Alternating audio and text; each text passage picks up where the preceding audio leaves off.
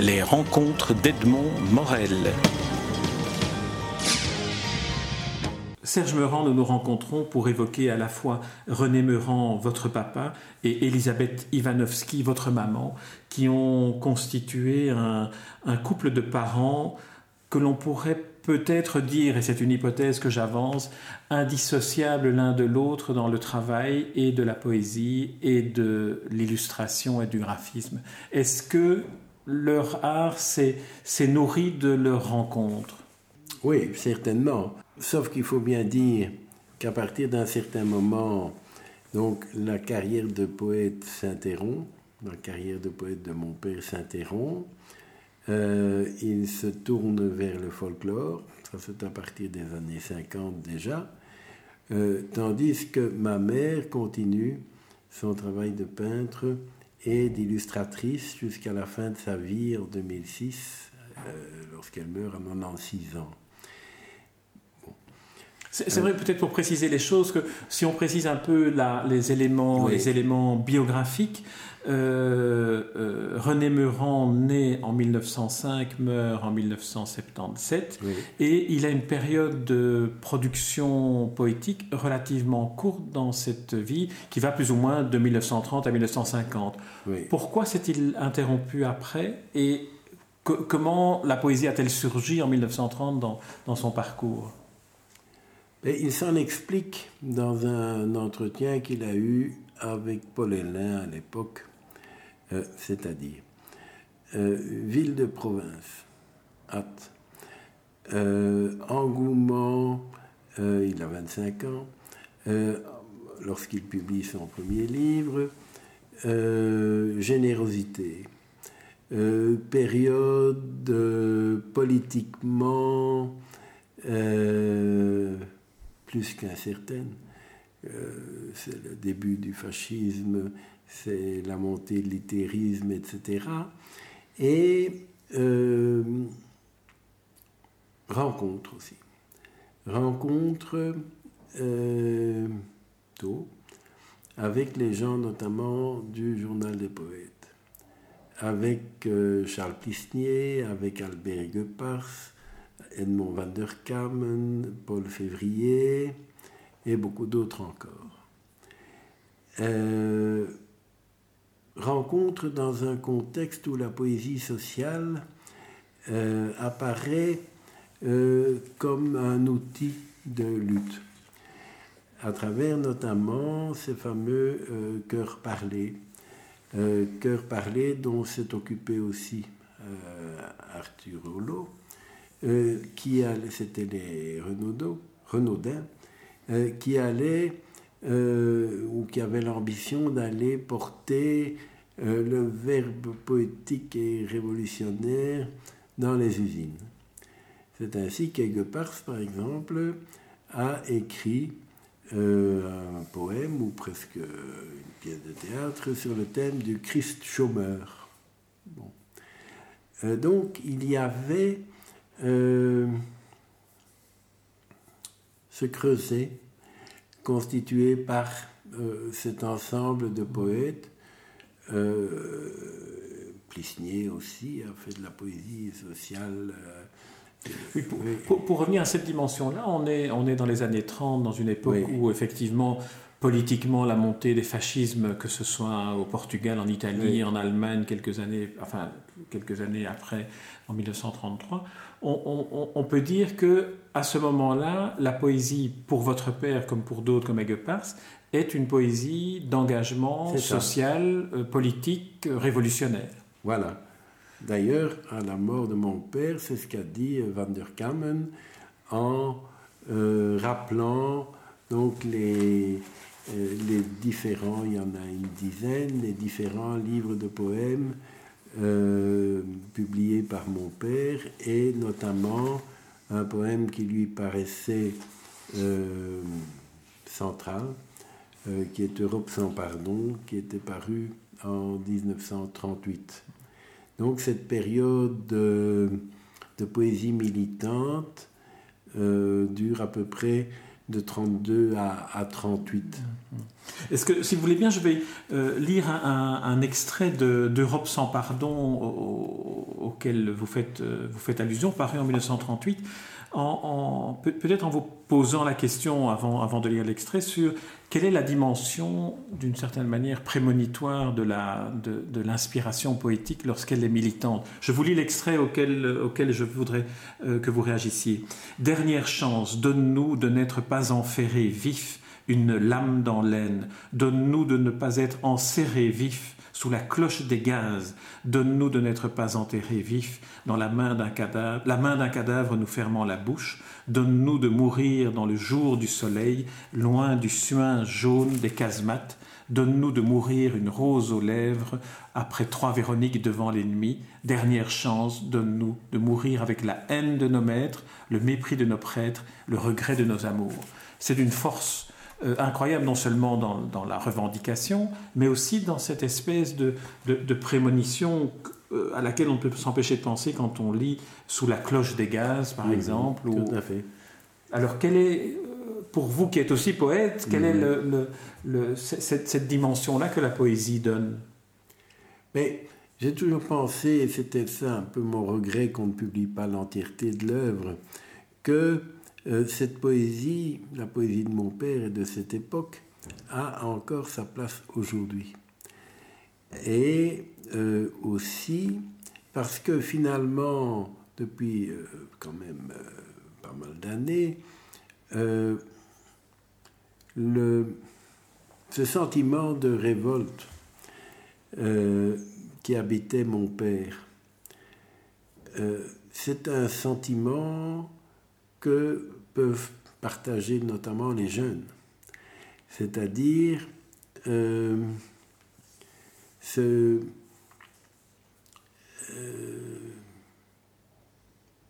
cette expression euh, tantôt véhémente puis qui va s'adoucir et le pressentiment finalement d'une impuissance aussi c'est-à-dire euh, de compromis, c'est-à-dire de, euh, de défaite. Bon. Et ça a peut-être joué effectivement euh, dans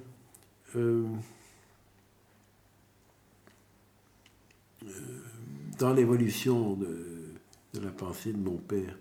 Ce qui subsiste et que l'on retrouvera par la suite dans ses études de folklore, c'est, euh, et ça peut-être que c'est plus difficile à...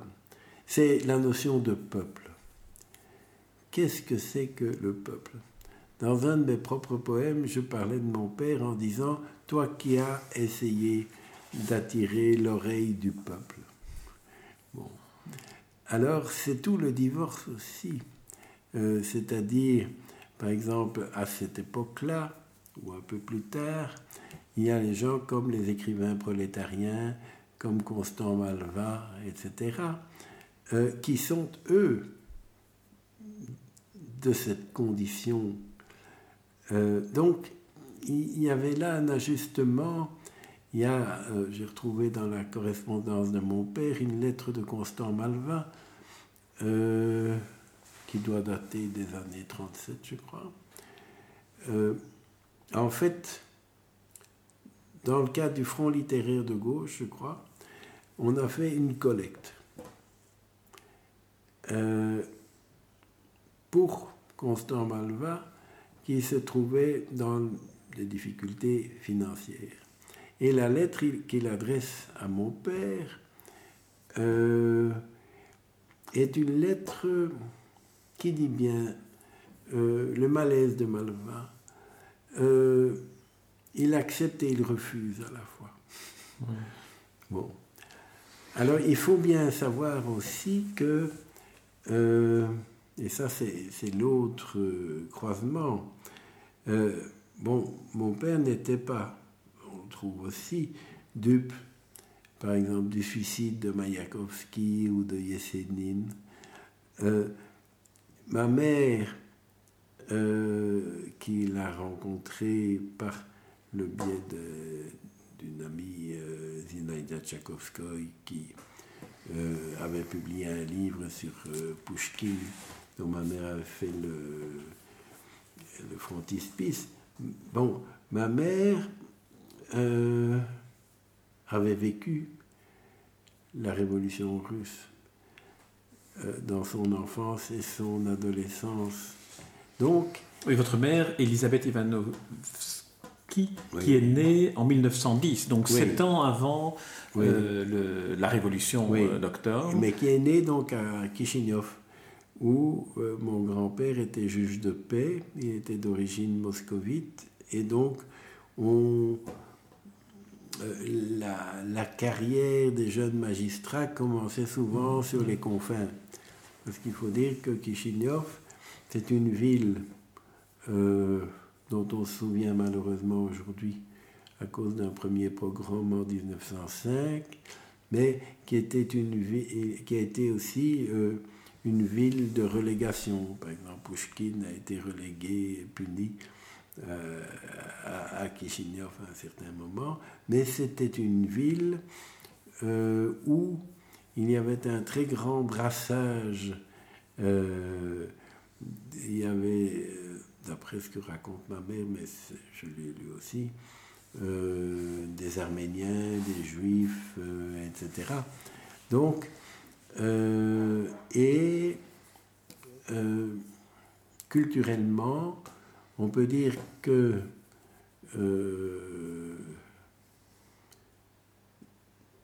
mes grands-parents étaient des gens très cultivés, mmh. qui menaient une vie naturellement de bourgeois ou euh, bon.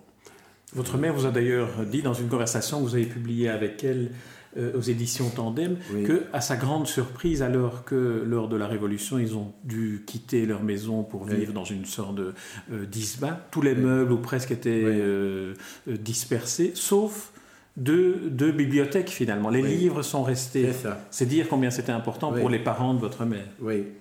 Et donc, cette finalement, cet amour pour les livres euh, allait de pair euh, avec euh, l'exercice de la photographie par mon grand-père maternel et photographies qui sont remarquables. Enfin, les, les photos que ma mère a pu sauver et conserver en 37, ce sont des photos de sa famille. Et euh, qui, euh, pour moi en tout cas, euh, ont la lumière du sentiment amoureux. Mon grand-père, visiblement, aimait beaucoup sa femme, qui était très belle, et ses cinq enfants. Et pour moi aussi, et là on rejoint le thème de la poésie engagée, euh, le destin, en fait, euh,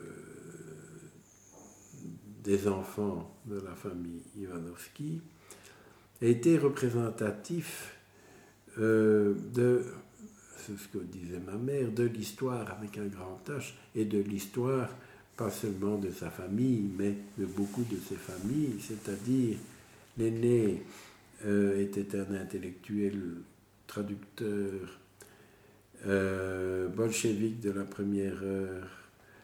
Le second dont elle parle beaucoup dans les entretiens avec moi, Valentin. Euh, avec qui elle faisait des, des, livres euh, quand elle était enfant. Oui, ce qu'elle appelait des, des samizdat. Voilà. Bon, elle était terriblement doué aussi. Mais il est disparu, fusillé sans doute pendant la Deuxième Guerre mondiale, entre deux tranchées, euh, etc. Donc, euh, je veux dire, en la personne de ma mère, d'une certaine façon, euh, mon père a fait la connaissance, et il le dit dans une lettre à Robert Guette, je crois, avec quelqu'un qui lui a apporté un autre univers. Et cet univers était à la fois, rejoignait à la fois euh, cette tentative de, poésie à la Mayakovsky, ou etc. Et en même temps, le faisait plonger dans la véritable histoire de, de, la Russie mm. et de la Révolution, etc. Donc, d'une certaine façon, euh, c'est cet apprentissage-là qu'il a pu faire euh, en faisant la connaissance de ma mère. Alors, votre maman arrive euh, en Belgique en 1932, donc elle a 22 ans, elle s'inscrit à la Cambre. Elle rencontre des écrivains comme Franz Hellens qui lui commandent des illustrations. Et elle rencontre votre père en 1937 1937, euh, donc nous sommes euh, à un an avant ce poème dont on a lu euh, un extrait. Est-ce que d'une certaine manière, toute l'histoire de Russie qu'apportait votre mère dans, dans, le, dans le couple n'a pas influencé et de quelle manière le, le travail du, du poète engagé N'en suis pas sûr. Je n'en suis pas sûr parce que euh, je crois qu'il était trop tôt. Euh, je crois que euh,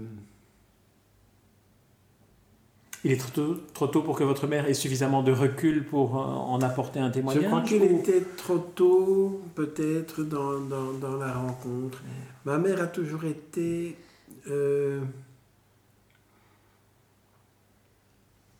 terriblement prudente, euh, ou diplomate, comme on voudra. Mm. C'est-à-dire, euh, il y a eu récemment euh, un colloque sur son travail, entre autres à Saint-Pétersbourg, et les personnes qui organisaient ça ont tâché de, de l'attirer un peu soit vers la Russie, soit vers l'orthodoxie, etc. Et euh, elle n'a jamais, euh, comment dirais-je,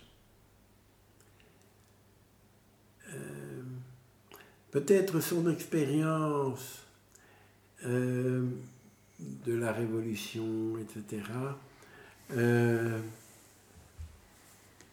et le fait, alors qu'elle aurait bien voulu le faire, de ne pas rentrer en Russie,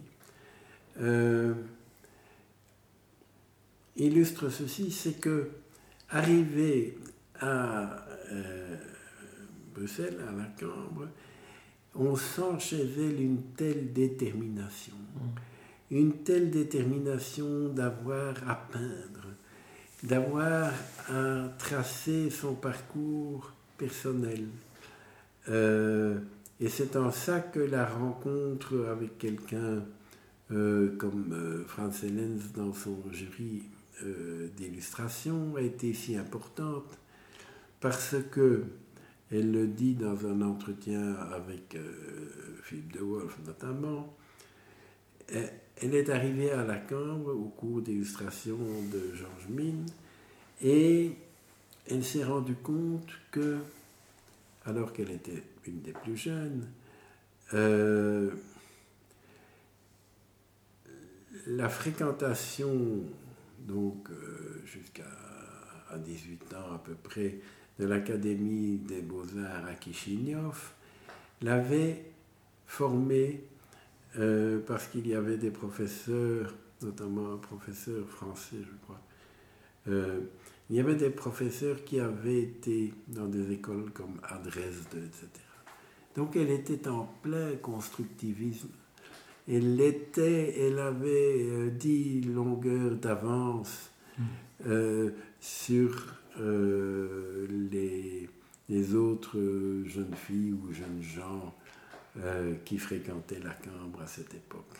Et elle avait choisi la Cambre, pourquoi?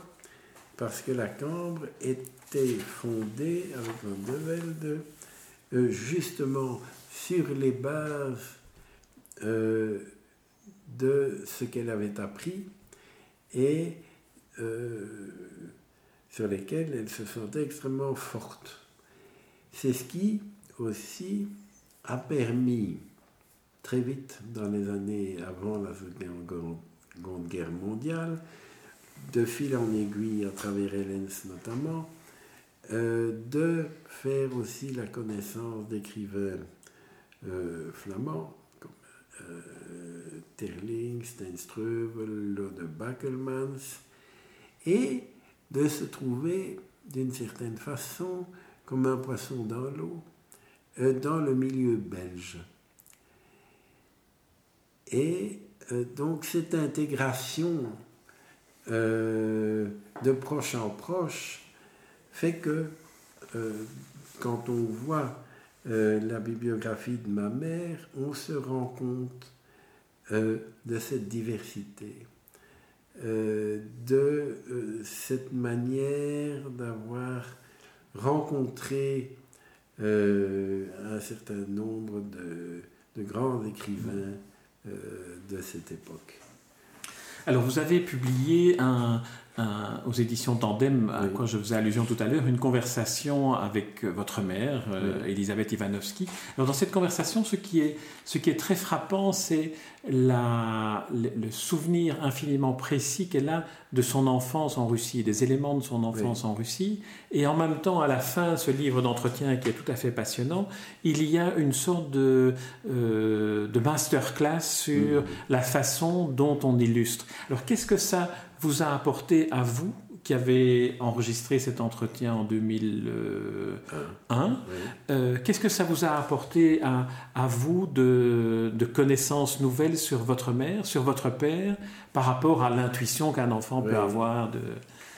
Mais c'est-à-dire que les souvenirs, donc en faisant le livre, on s'était fixé comme euh, territoire uniquement donc euh, sa carrière de peintre, d'illustratrice, etc.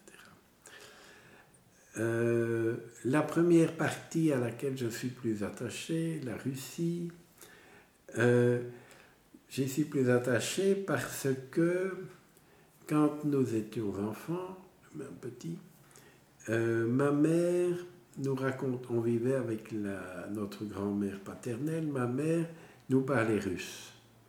Bon, et euh, ça s'est un peu mélangé dans ma tête. Est-ce qu'elle nous parlait russe? Qu'est-ce qu'on comprenait, etc. Mais elle nous racontait tous ses souvenirs d'enfance.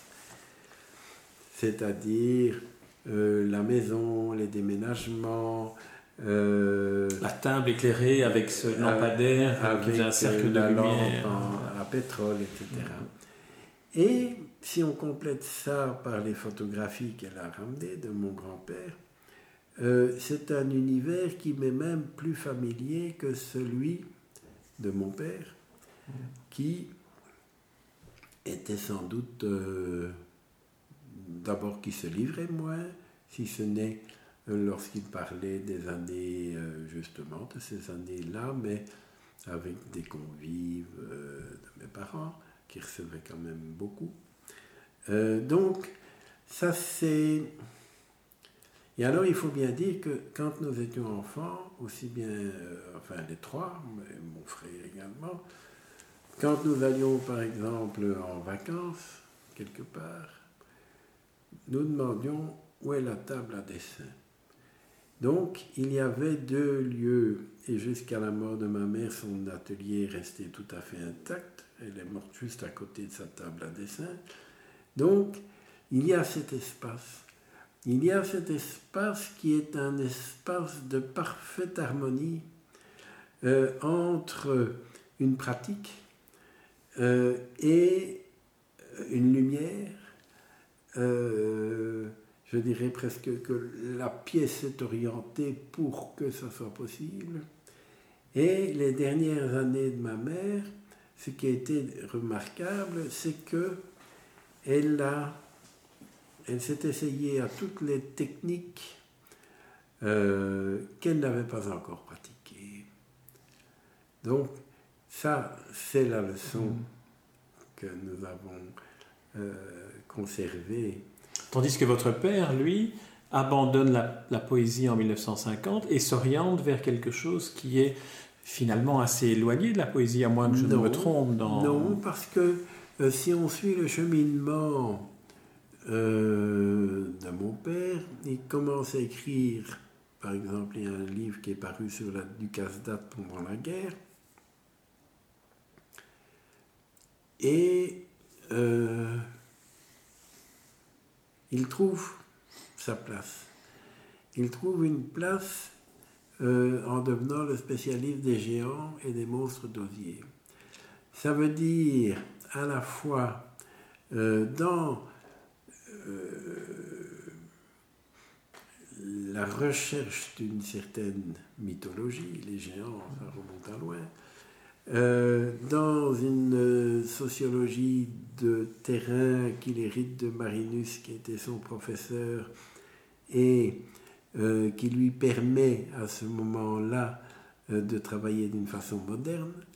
Il use de sa langue très précise, méticuleuse même, et qui peut être lyrique.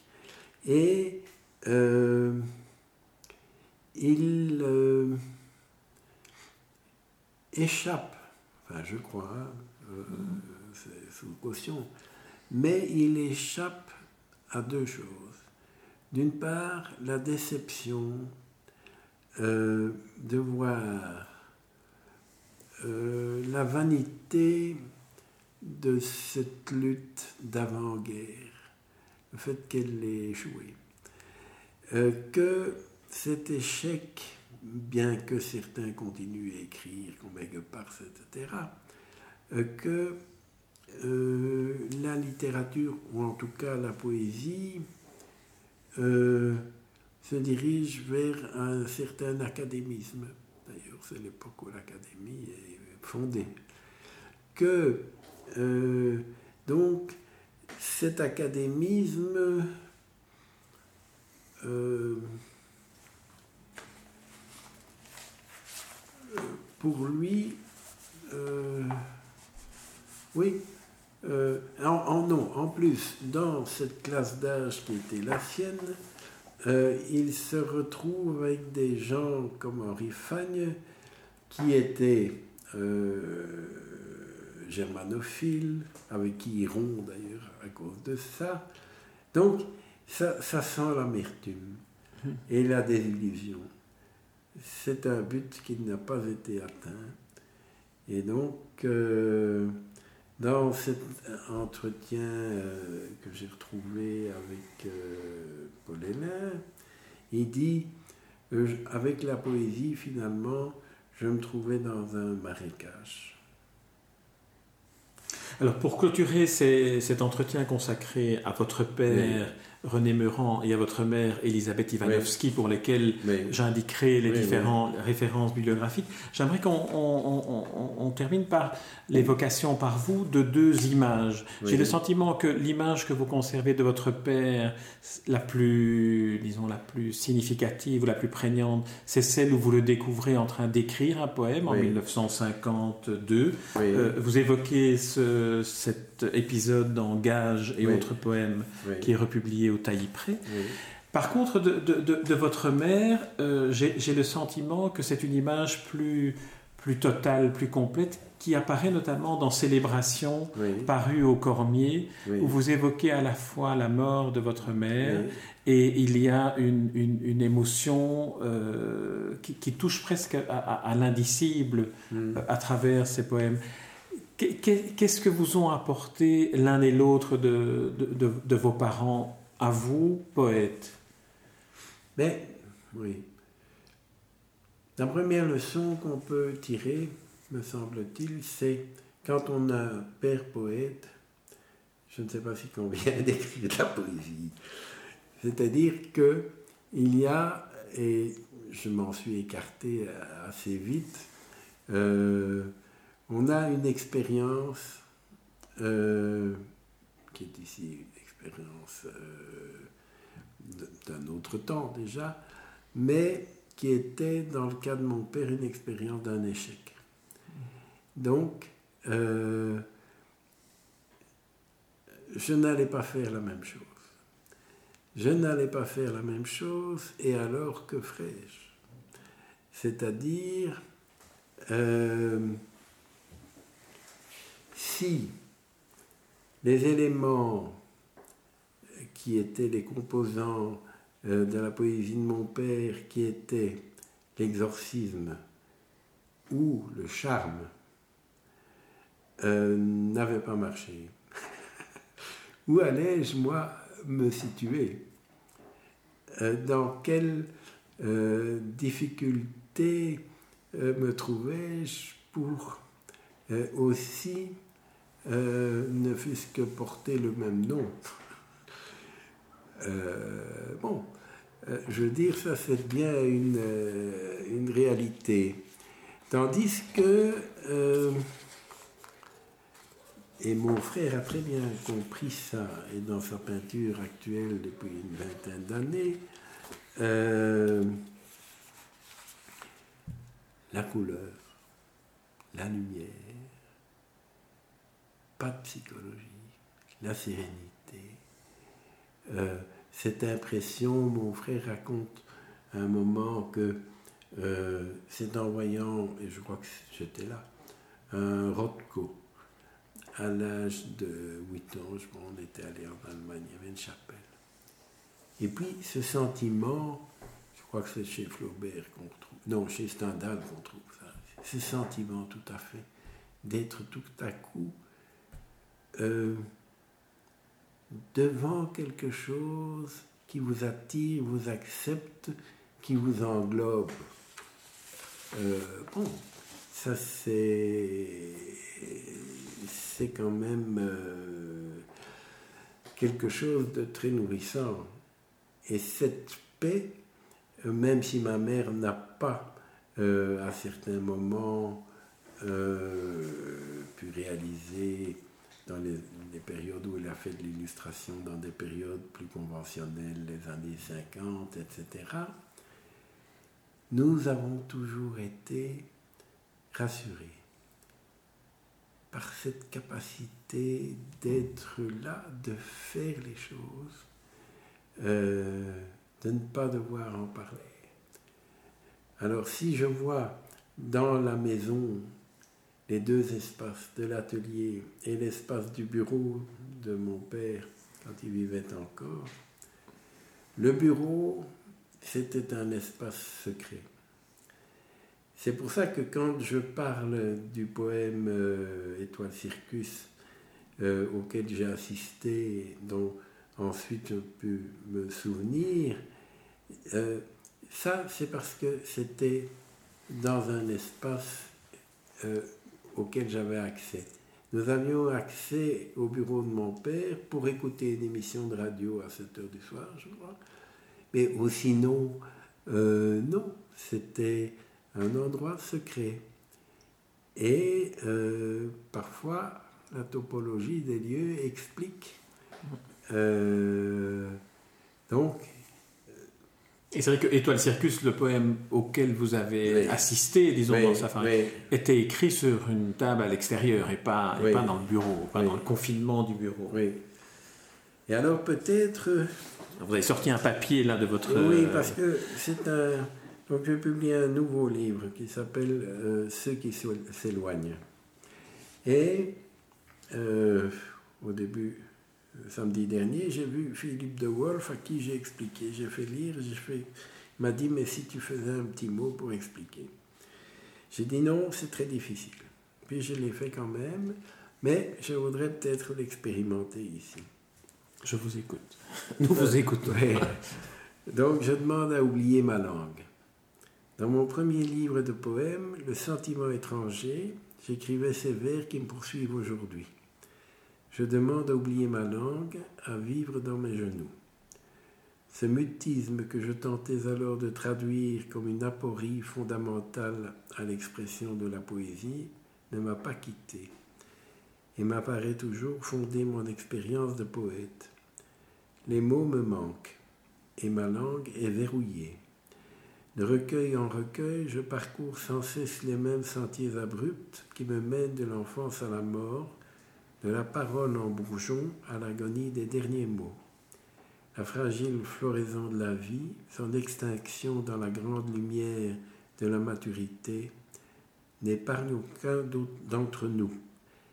j'ai atteint, et ce constat est banal, l'âge où la disparition des êtres chers réclame d'être nommé avec la précision attentive que l'on doit à la vie.